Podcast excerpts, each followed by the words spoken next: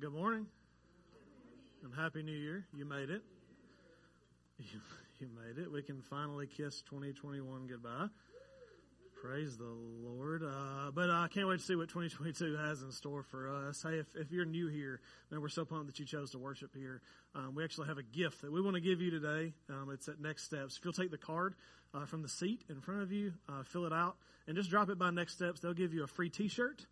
Um, and then they'll give you some information about our about our church, um, just so that you can know kind of what we're about and, and why we do the strange things that we do here as a church. But um, today, I want to kick off this new year by sharing one of my favorite stories from the whole Bible. Um, before I do, though, hey man, those just so y'all know, Patrick doesn't know this, but the four songs we're singing today, we already sang three, we got one more coming, are like top ten songs, like I love them, and I'm so thankful. Uh, we get to start our year selfishly with four of my favorite songs.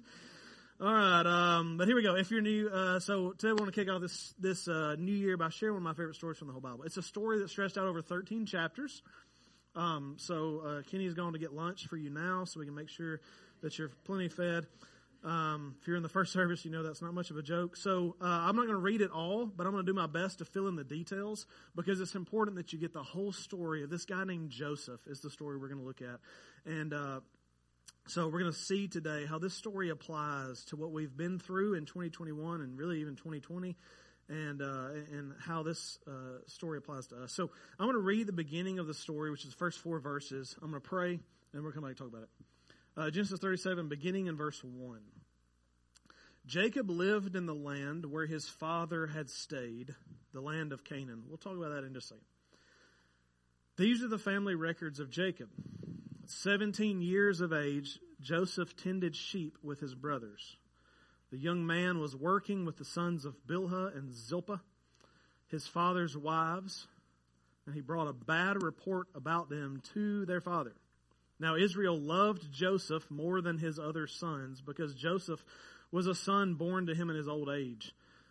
And he made a long sleeved robe for him. When his brothers saw that their father loved him more than all his brothers, they hated him and could not bring themselves to speak peaceably to him.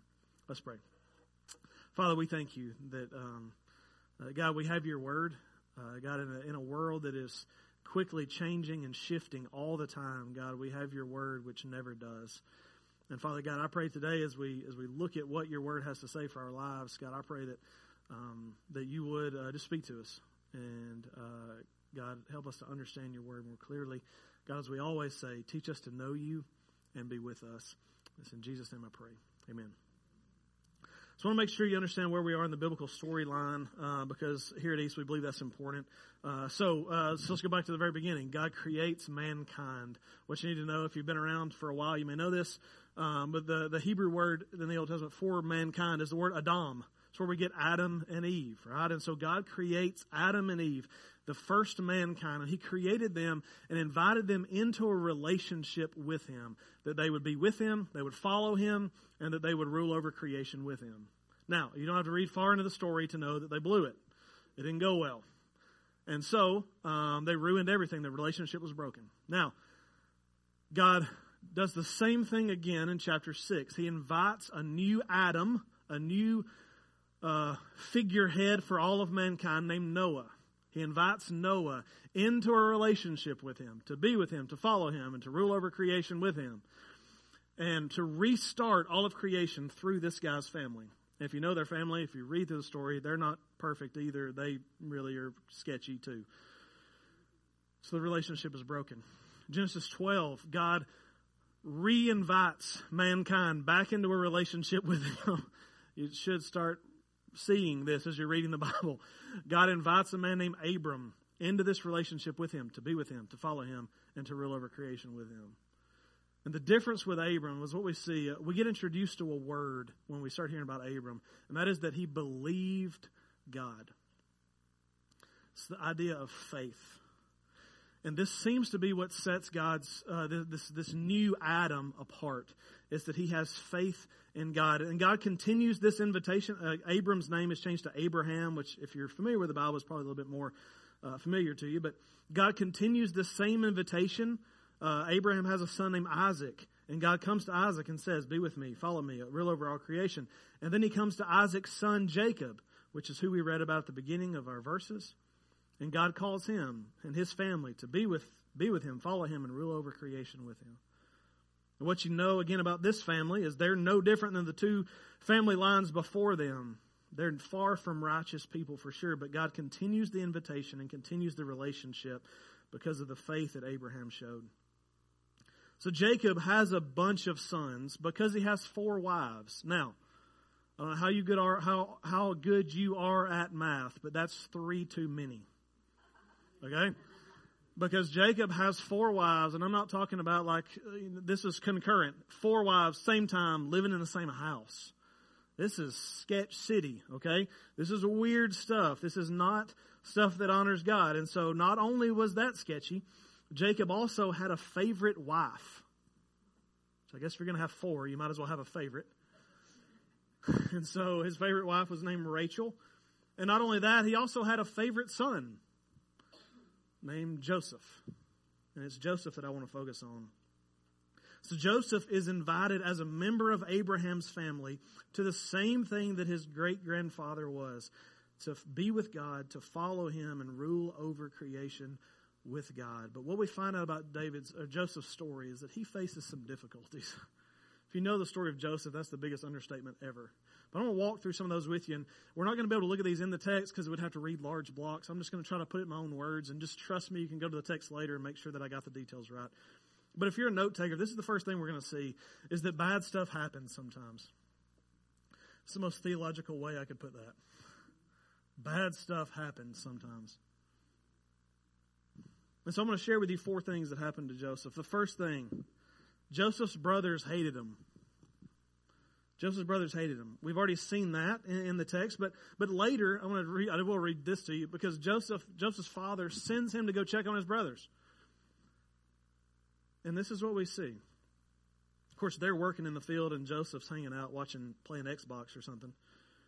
But in Genesis 37, verse 18, the brothers see him, Joseph, in the distance, and before he had reached them, they plotted to kill him. Now, here's the deal. Me and my sister did not get along when we were growing up. Like, I gotta be honest with you. I was a mean little brother. But I never plotted to kill her. Like, that's a ramp up, don't you think? Plotted to ruin her life, like make her friends weirded out. I used to stick stuff under the door, like when she had friends over. I don't even know why. Like, what was that accomplishing? But never before did I plot to kill her. And that's what we see in, uh, let's get down to verse 20. They said, Come on, let's kill him and throw him into one of the pits around here. We can tell dad that a vicious animal ate him. Y'all, this is a weird situation. And one of the dozen brothers he had actually talks them out of killing him. He said, let's throw him in the pit alive and let's wait. Let's think about it. His intent was actually to rescue him. But what we see is the bad part of Joseph's life, number two. Joseph's brothers sell him. They sell him. So as he's in the pit, here's what's interesting. And I've, ne- I've read this verse, these verses over and over again, y'all. They throw Joseph in the pit to figure out what they're going to do, and then they eat together. There's something about that that we just threw our brother in. We wanted to kill him, but we decided just to throw him in a pit. Hey, are y'all hungry? Like, let's share a meal together. And that's in the text. I'm not making this stuff up. But then, as they're eating, some Ishmaelites, which is a long story there, that goes all the way back to Abraham's son Ishmael. But but they're coming up, and they're traders, and they're on their way to Egypt, which is the money capital of the world. That's the stuff. So you you want to go trade in Egypt because that's where all the money is. And so they're bringing all these goods to go trade in Egypt. And the brothers are like, "Whoa, whoa, y'all are traders? Hey, hey, hey! I got something you can trade in Egypt, and you'll get a lot of money for." And they said, "What is it?" And he, they said, "Our brother." And so they sell their brother to these traders that are on their way to Egypt. Again, never crossed my mind. Might have been a good idea to try with my sister but never, never crossed my mind. We're talking about some rough stuff happening to Joseph. The next thing that happens is the traders get to Egypt and they sell Joseph to the highest bidder, which happens to be one of Pharaoh's officers named Potiphar. And the Bible says he became a slave to Potiphar. became a slave. And, and Joseph's pretty good at what he does, so Potiphar begins to trust him. In fact, uh, the Bible says that he trusted him with everything except what he ate. He says, I'll decide my meals, but you run everything else. And then, apparently, Joseph was also pretty good looking, at least to Potiphar's wife. She thought he was fine. And so Potiphar's wife actually comes to Joseph and makes a proposition to him, to which Joseph rejects. She grabs his cloak to try to remind her who's in charge in the situation, and he bails on the cloak. He bails on his outer garment. If you've ever just like he just just she pulls it and he just slides right out, leaving nothing but his undergarments. Just being straight with you, and he runs out of the house to flee from this situation. Potiphar's wife, of course, is embarrassed and she's she's she's overwhelmed, overwhelmed with guilt. To save face, she goes to her husband and says, "Look, look, look at this right here, laying on the bed. Joseph undressed himself in front of me. You need to deal with him." Potiphar goes, "He's gone." And not only does he fire him, he has him arrested like mile marker number four in Joseph's life. His brothers hate him. They sell him. He winds up a slave in Egypt. And now he's arrested and thrown into prison with the prisoners who probably tried to kill Pharaoh. So we're not talking about like a good part of the jail. You know? Like we're talking about where the where the where the king's prisoners were. And that's a lot of stuff. So I'll remind you of what we wrote down on number one. Bad stuff happens sometimes. And I'll just tell you, when I look back at 2021, I got memories I don't want to remember. I got news stories that ran across my TV and my phone that I tried to swipe through as quick as I could because I hate some of the stuff that happened last year and the year before. We've been through some weird times. And I think we see, just like in the life of Joseph, these bad things that happen in our lives oftentimes come from three areas. The first, the, some of the stuff that happens to Joseph, and I think some of the stuff that happens to us today, is a consequence of our upbringing. like, you talk about a weird home life. Okay? Daddy has four wives living in the house with him. Um, he has a favorite one, and he also has a favorite kid. Like, that's not a healthy home life. We would call that in 2022 now a toxic environment. Like, to say the least. It's, hey, hey, listen, some of y'all can resonate with that. Right? Some of y'all, some of y'all grew up, and I, man, blessed by God, God's grace. Nothing my parents did. They weren't awesome, like they were awesome because of God's grace. That I was raised in the home I was. It wasn't toxic. But some of you didn't, you, you had a tough environment that you were raised in. And Joseph is experiencing some of that. Okay, he's got a daddy who is literally, whether intentionally or unintentionally, pitted his sons against one another. He has, there's scars from actions that are, have been done to him and in front of him. Some of you can resonate with that. And sometimes the bad stuff that's happening in our life are consequences of things that were totally out of our control because of our upbringing. Joseph can resonate with that. And also, sometimes the bad stuff that's happening is because of our own sin. Can we just own that? Can we just say that sometimes we made the bed and doggone, we got to lay in it? Sometimes we do, we make decisions in our life and we do stuff in our life that are just, that have led to the bad thing. And I'm like y'all, dude, I want to point at anybody else. I want to say it was Ryan's fault, not mine. I had nothing to do. But when I honestly sit down in most in the situations that come, I got I got some sort of level. Ryan is eighty percent his fault, but twenty percent it was mine. Right, and I got to own that. I got to recognize that the consequences sometimes are my own making. Joseph knew that pain. Yes, Jacob, his daddy, had set the boys up to to fight, like he just did. But Joseph didn't make it better. So daddy gives him a fancy coat. And if I know my brothers hate me and the coat is a symbol of why they hate me, that sucker stays in the closet, don't it? Nuh-uh. He puts that guy on like a brand new shacket he got for Christmas. Some of y'all get some shackets for Christmas? Kelly got a shacket for Christmas. You don't know what that is. I didn't either, but anyway, whatever. Am I saying that right? Okay, all right. I Got weird looks. But, um, and then you get off your notes and you got to come back. But Joseph, he wears this coat, this coat that is a that is a symbol of of why his brothers hate him.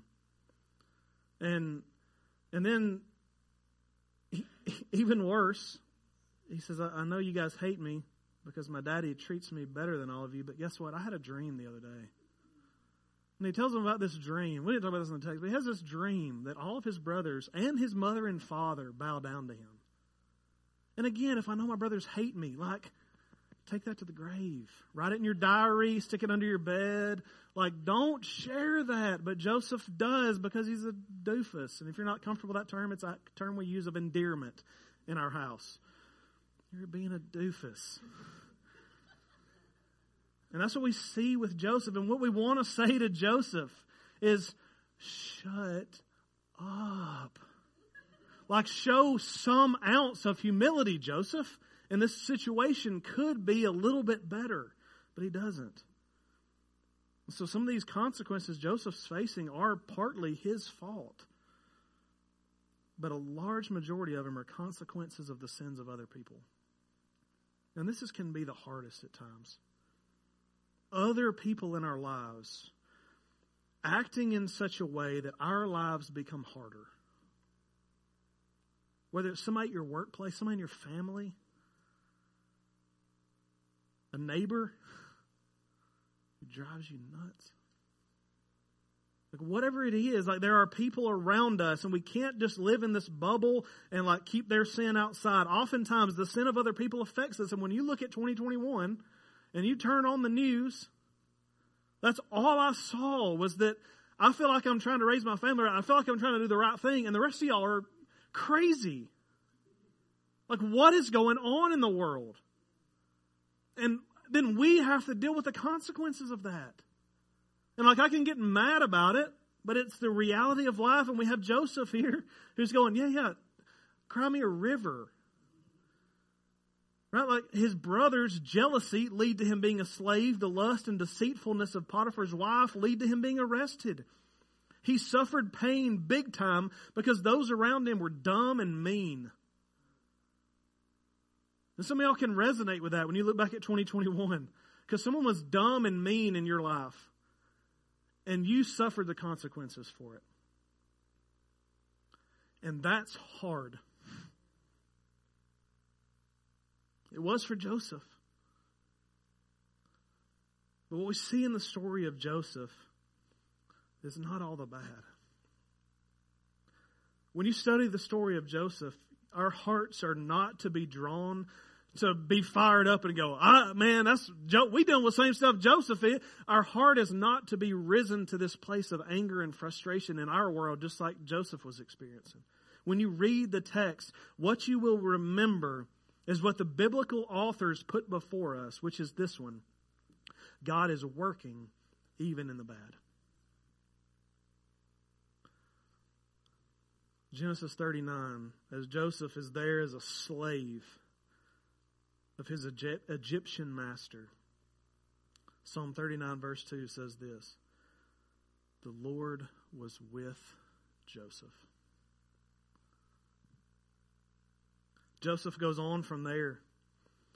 No longer is he a slave, now he's thrown into prison, rotting away. Genesis 39, verse 21. But the Lord was with Joseph. Church, you need to know when you look back at what's happened in your life or in a short term in 2021 that just stunk what I need you to hear is that God never left you. He never left you. Just as he was with Joseph, God was present in the difficulty.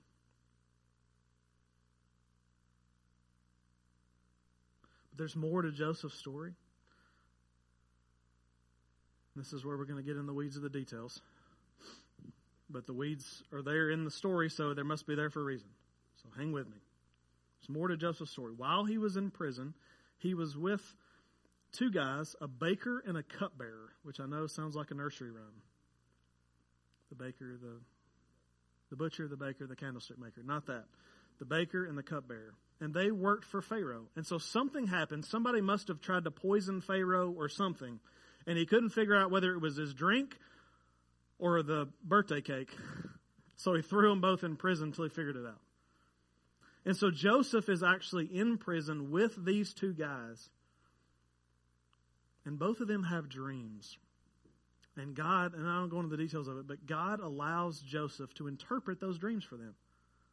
They're telling about these dreams in prison, and Joseph said, Hey, I know what that means. And he tells the baker, he said, You know what your, dream means? They're going to they're going to kill you. Pharaoh's going to have you killed. It's a tough interpretation. And the cupbearer's like, Can I go next? and, the, and he tells the cupbearer, um, You're going to be restored. You're going to be acquitted. You're going to be back serving Pharaoh. Well, I don't remember in the text that it tells us, but a short period after that, it's exactly what happens. They come and get the baker, and they kill him. They come get the cupbearer and carry him back to Pharaoh's court. When the cupbearer's there serving Pharaoh's court, he's probably on thin ice, right? He's just got out of prison, so he's trying to be careful trying to suck up a little bit to Pharaoh, and he hears that Pharaoh's had some creepy dreams. And nobody can tell him what they mean. And the cupbearer's like, ooh, ooh, ooh. He raises his hand. Uh, Pharaoh, I got a friend. And he can he could tell you what your dream means.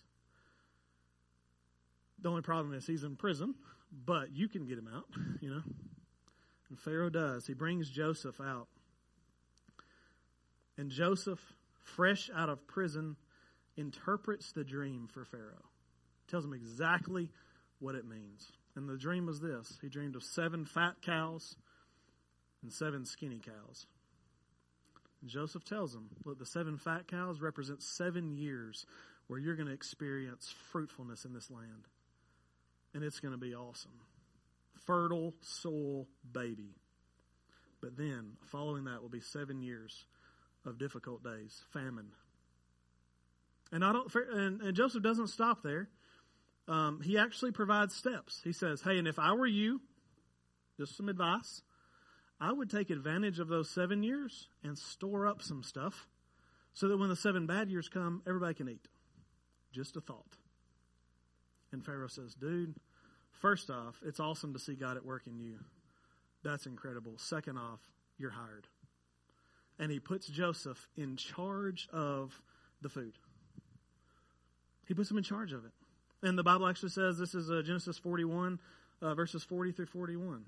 You'll be over my house, and all my people will obey your commands. Only I, as king, will be greater than you. Pharaoh also said to Joseph, See, I am placing you over all the land of Egypt. It goes on to say that you'll be riding in the second chariot behind me. Like when we go on a parade, I'm first. Don't forget that. But you're second. And he says, No one will raise a hand or a foot without you approving it. Now, let me ask you the question when Joseph looks back on the arguably decades of difficult stuff that happened to him, what does he see? Does he see the jealousy of his brothers? Does he see the lust and deceitfulness of the Potiphar's wife? Or does he see God at work in the midst of difficulties? Is Joseph's focus on the negative or on the positive? Well, let's keep reading. Shall we?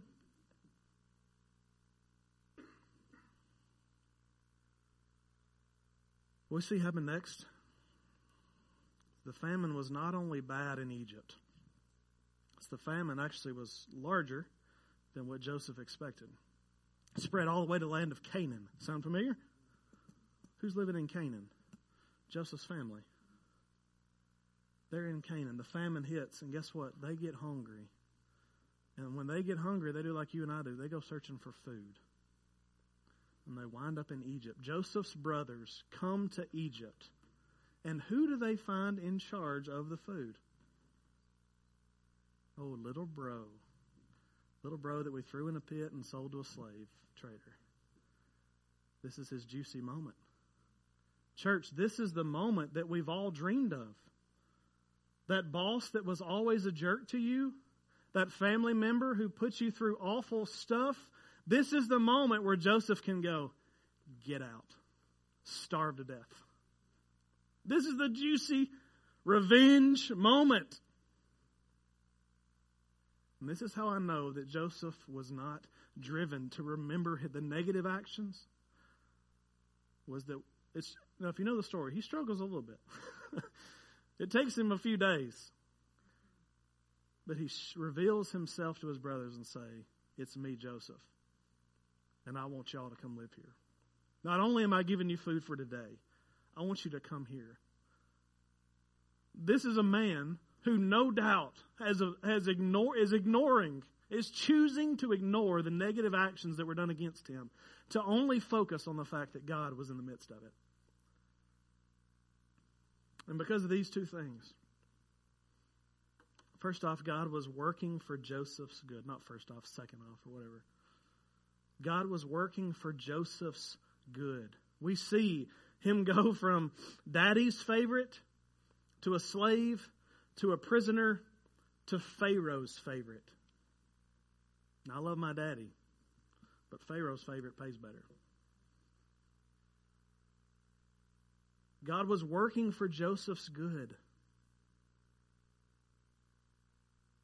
You need to recognize that. Not only is God with you in the midst of your difficulties, God is working for your good. Romans chapter 8 tells us that, that if we are in Christ, He is working for our good and His glory. God is working for your good, even when we don't understand it. But it's so much more than that. I know I've said that like a hundred times, but if we just hear the story of Joseph and we only see that God is ble- He's with him in the midst of his problems and that He's blessing Joseph, we're short sighted. Because this is so much more than that. God was not just working for Joseph's good here. He was working towards his bigger plan of redemption that only God could see. Note takers, point C God was working for his own good plan.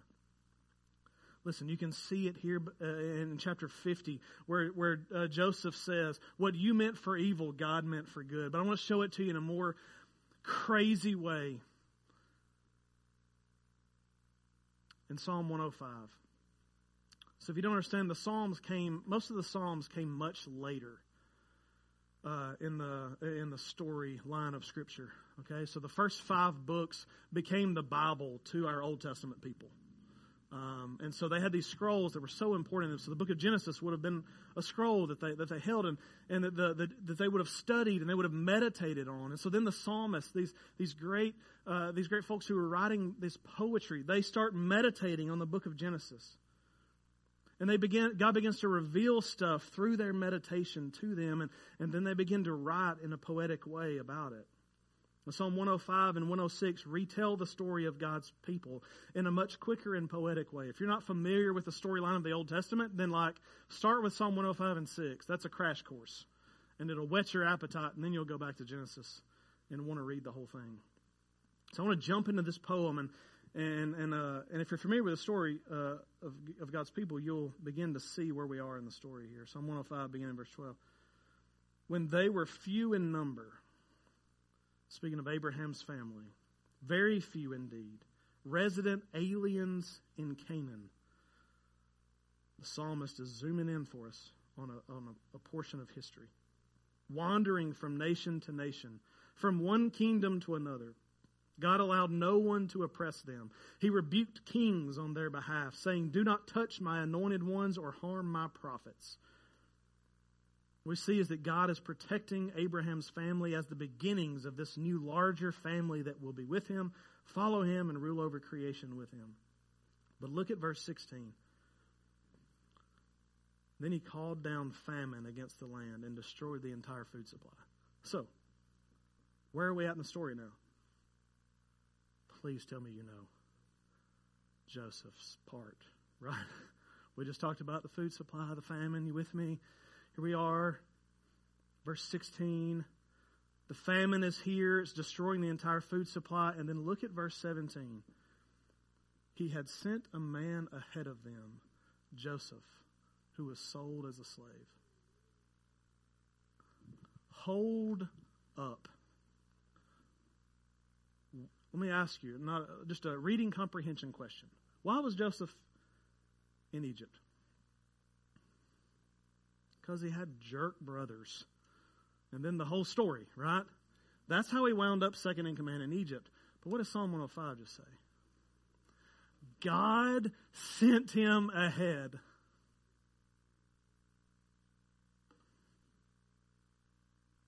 As we look at Joseph, how did he wind up in this position? We could blame the brothers. We could blame the Ishmaelites. We could blame Potiphar who bought him, uh, Pharaoh who probably footed the bill, Potiphar's wife who was Sketchbox City. It seems to be because of the sins of many other people, but here the psalmist says God sent Joseph ahead of the family. And y'all, that's nuts. But this is what God's word says, so we got to wrestle with it, right? Now, notice what it doesn't. It doesn't say that God calls these humans to sin. The Bible never pins the sin of mankind on God. It's a, it seems a better way to view this that God used the boneheaded decisions of sinful people to bring about something really great. So, with this in light, Joseph has endured all that he did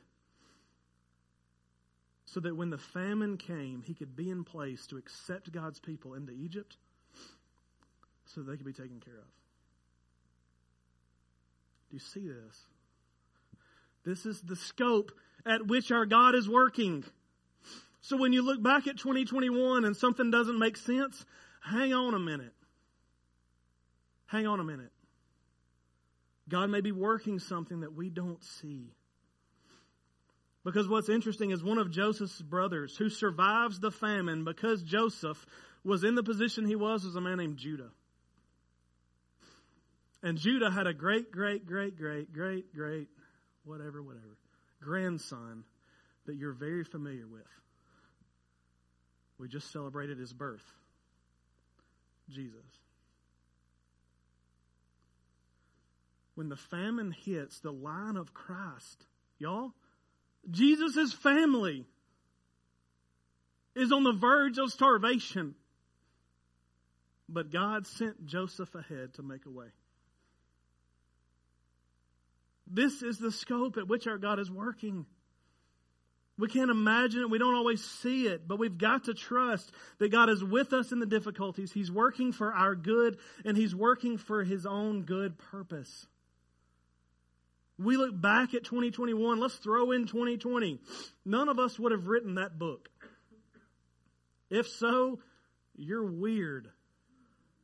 Like, what a strange life. What a strange place we're in stuff that's happened in our world, the political unrest, the race issues, the long lockdown because of a novel virus, none of us would have written this book. When we look back at this past year, I know that many of the many of you have, have things that were not good. Things that happened that were not good. Family members passed away. You lost your job. You lost friends to disagreements. Your children made decisions that you didn't agree with. There are hundreds of problems. Hundreds of problems that we've all faced. None of us would have written this book. And just like Joseph, when I first read the story of Joseph before I get to the end, it's easy for me to focus on the on the on the negative things. It's easy for me to begin to think, have you ever had something happen in your life where you thought, hey, are you awake? Like, do you, do you see what's happening down here? If you've never called out to God like that, then you're probably lying to me. But, like, it feels like God's asleep at the wheel. Like, put yourself in Joseph's situation. Potiphar's wife hits on him and winds up in prison. The first day I'm in prison, as soon as I'm thrown in, I'm going, hey, what in the world was that? I did the right thing. I left the cloak. I ran away in my underwear, God, to get away from that difficult situation. And now I'm here in prison like it's But as we read through the rest of the story, we, I've got to remind you if it's, if it's easy for you to focus on the negative things, you need to remi- be reminded of what Joseph knew by the end was that God had always been at work. While we this year may have been calling on God to act and to step into a situation that we deem difficult, He wasn't sitting on the heavenly couch with His feet propped up, just ignoring your request. He was either at work in someone else's life or He was at work through your difficulty even though that's hard to understand sometimes. If you look back and all you have are bad things, I want to remind you of some good things because we're a family here at East.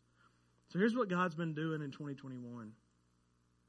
26 adults joined a group at East for the first time and were faithful to continue in it. 26 people taking a step from being a, a, a, person that comes to worship and maybe has a few engagements to sitting knee to knee in a circle, discussing God's word and making connections, being challenged to grow and get to know people here at East. We believe groups are important. So 26 adults, that's a big deal to me. If you're one of those, we are proud of you. 21 adults began serving regularly on one of our teams for the first time. And that means weekly or monthly. I'm not talking about they showed up one time. They're serving weekly or monthly in this church. This is huge. We believe God has gifted all of us to serve Him. And one of the best ways we can do that is through the local church. If you're one of those, guess what? We're proud of you. Seven adults became small group leaders for the first time. And I'm going to tell you, there's no more vulnerable position than to be a small group leader and I'll call them out. James Peckham leading a Sunday morning group for us. And on Wednesday nights, the Davises, the Haynes, and the Rodens all stepped in to lead groups this year. Many others served at House of Harvest. We fixed bags for teachers at three different elementary schools. We delivered 30 to 40 welcome wagon bags to new homeowners in our area. We served at the largest VBS in our church's history. We cooked and served 115 teachers hibachi at Creekside.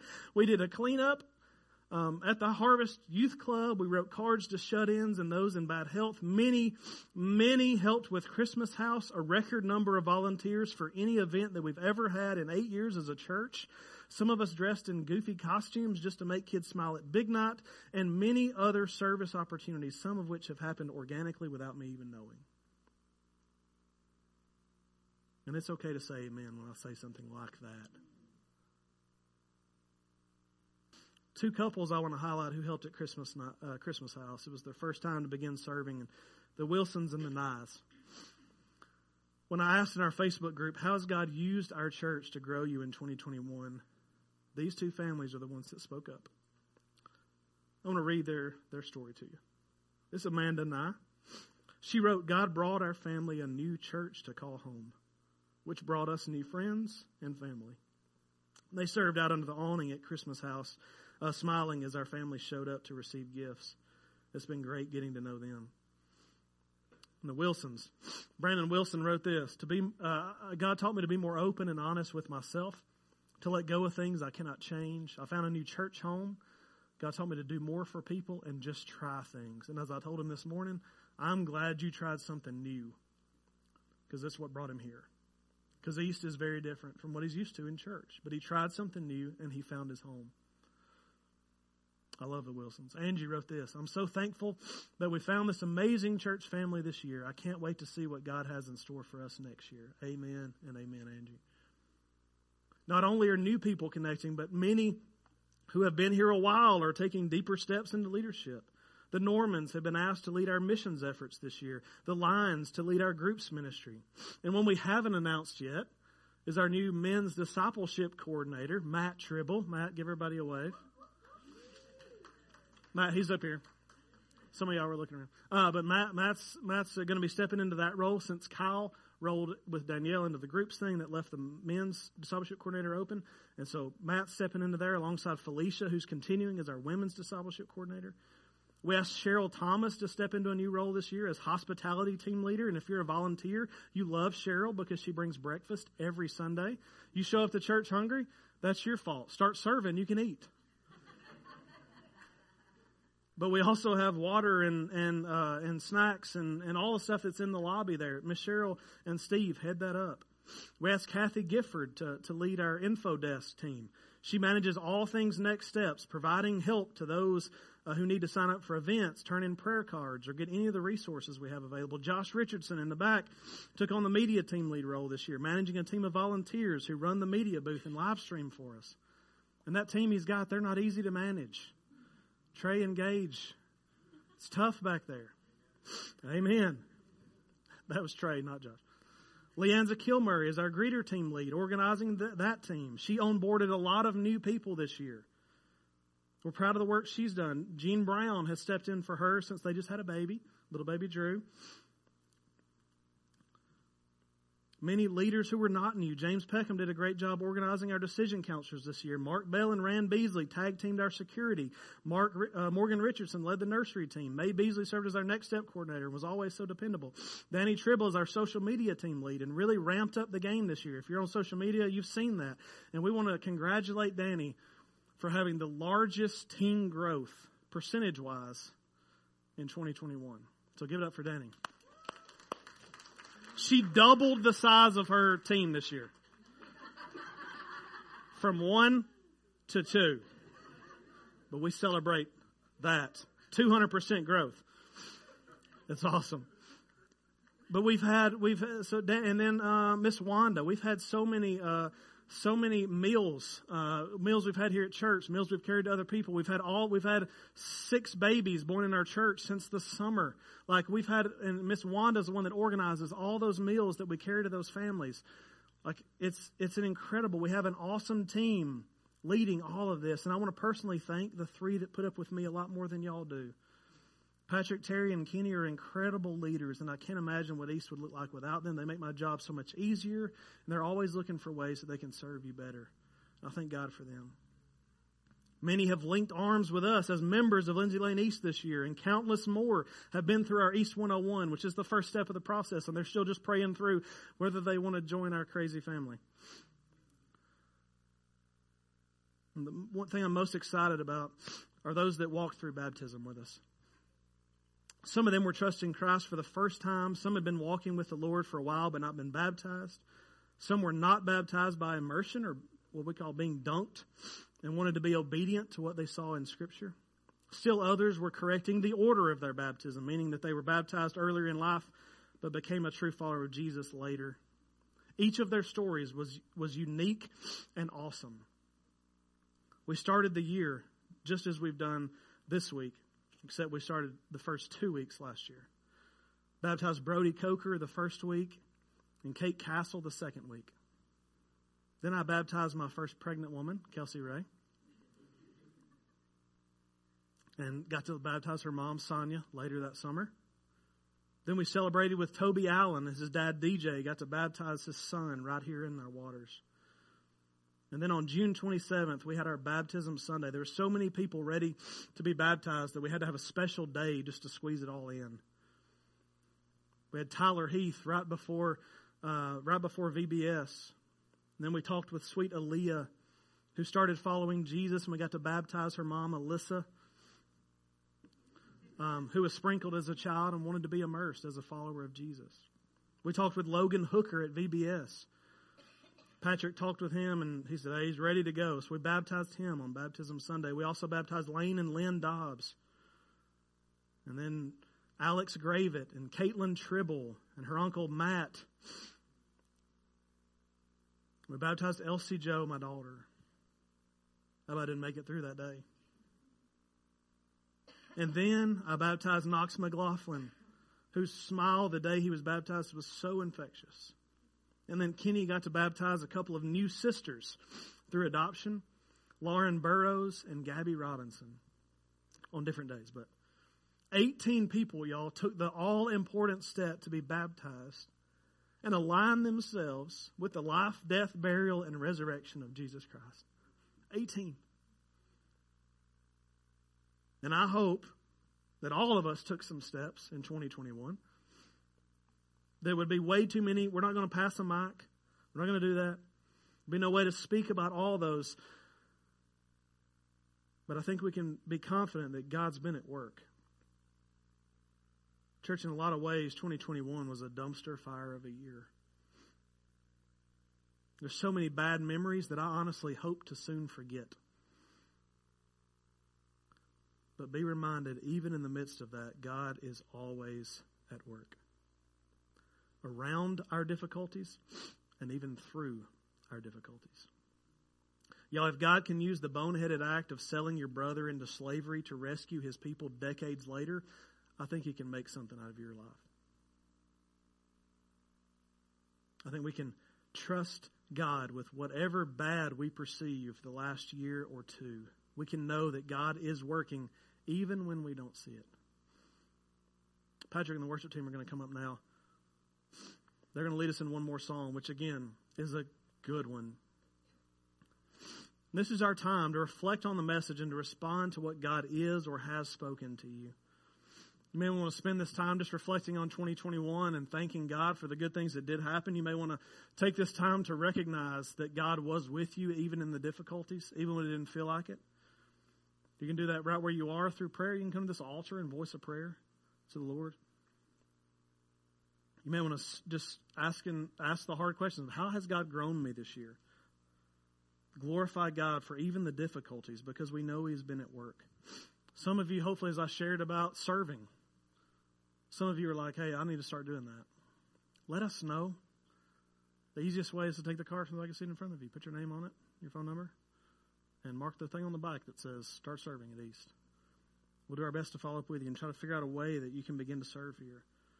Maybe as I shared with those about those who've been baptized, hopefully if you've never trusted in Christ, that God stirred in your heart to begin to wrestle with it, to turn from your sin and to trust fully in the name of Jesus Christ through his death, burial, and resurrection for you as he took your sins on the cross. We would love to talk with you. In fact, I'm going to stand down here awkwardly during the first part of the song just so that you can come talk to me. If you need to be saved today, don't leave this place. Just come tell me. And we'll, we'll slide aside and we'll talk about how you can trust in him. We'll have decision counselors by the back door as well if you'd like to go talk to them. Sometimes it's easier to go back than it is to come up in front of everybody, whatever you need to do. Or maybe you just, hey, I'm following Jesus, but I've just never been baptized. We'd love to talk with you about that too. These waters, there it's already full. Amen. I'm going to say a word of prayer. And, uh, and I, after I pray, we're all going to stand and we'll sing or pray or respond, however you need to. This is your time, okay? Let's pray. Father, we thank you, God that uh, that you continue to work. And God, as I look at my life, God is a there are things that happen um, in my life just as a an American. God, there are things that happen in my life as a dad or as a husband or even as a pastor, God, that just weren't good. God, in the midst of it, God, I, I, I'll not lie and say that sometimes I felt alone. I felt like I was, I was, I felt like sometimes you maybe had turned your eyes from me. But God, just as Joseph saw, and I see in your word, God, you never left me. And God, for anybody here who's in that same boat, God, I pray that today they'd be reminded that you are present in their difficulties. And God, not only that, you want to work for their good through those difficulties. God, maybe not today. God, maybe we can't see the fruit of that today. God, it took decades to get Joseph to where he was, second in command in Egypt. God, help us be patient as we wait to see you working for our good. And God, also let us recognize that, God, you're seeing from such a higher perspective than we are. God, you're working things that, God, we may not even know before we die, God, what your plans were. But God, I know that you are working. God, help us to acknowledge that and let us be able to look back at 2021 and God, not see negative, but to see you at work. Father, we thank you for this time. Lead us to respond in the ways that we should. In Jesus' name, amen. As y'all stand to respond however God leads you to.